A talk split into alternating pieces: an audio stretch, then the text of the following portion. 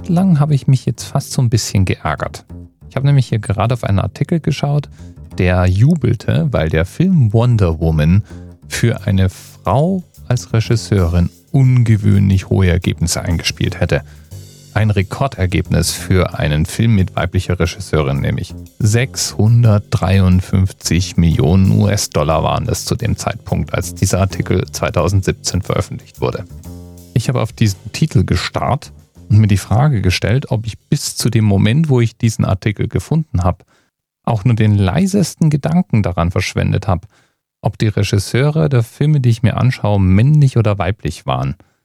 Höchstens vielleicht mal in dem Kontext, dass es ruhig mehr weibliche Regisseure geben müsste und dass es ja wahrscheinlich eine Führungskraft ist, die in Hollywood vermutlich seltener ist als Männer. Ist auch so, wenn man sich die Statistiken in Hollywood anschaut, ist Hollywood männerdominiert. Aber noch nie ist mir der Gedanke gekommen, Filme in männliche Regieführung und weibliche Regieführung einzuteilen und dann zu schauen, welcher Film denn erfolgreicher gewesen ist. Ich habe beruflich mit einigen zu tun, was man im Englischen als Diversity and Inclusion bezeichnet. Vielleicht gerade deswegen hat es mich auch sehr genervt zu sehen, wie hier so eine Kategorisierung aufgemacht wird.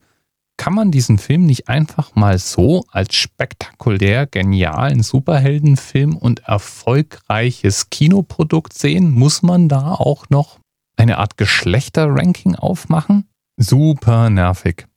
Umso befriedigender fand ich dann aber einen anderen Artikel, den ich kurz drauf gefunden habe.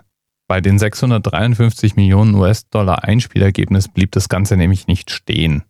Der Film spielte weitere Millionen ein und der Artikel, den ich dann fand, sprach davon, dass er mit 821,74 Millionen US-Dollar der Superhelden Origins Film mit dem besten Einspielergebnis aller Zeiten wäre. Die Regisseurin Patty Jenkins jedenfalls hat damit schon den zweiten spektakulären Blockbuster abgeliefert. Ihr Regiedebüt war nämlich der Film Monster. Und der hat ja immerhin einen Oscar heimgetragen was so als Erstlingswerk mal echt eine ordentliche Vorlage ist, würde ich sagen. Bis bald. TMRS 10, 9, 8. The experience of 47 individual medical officers. Was hier über die Geheimzahl der Illuminaten steht. Und die 23. Und die 5. Wieso die 5? Die 5 ist die Quersumme von der 23.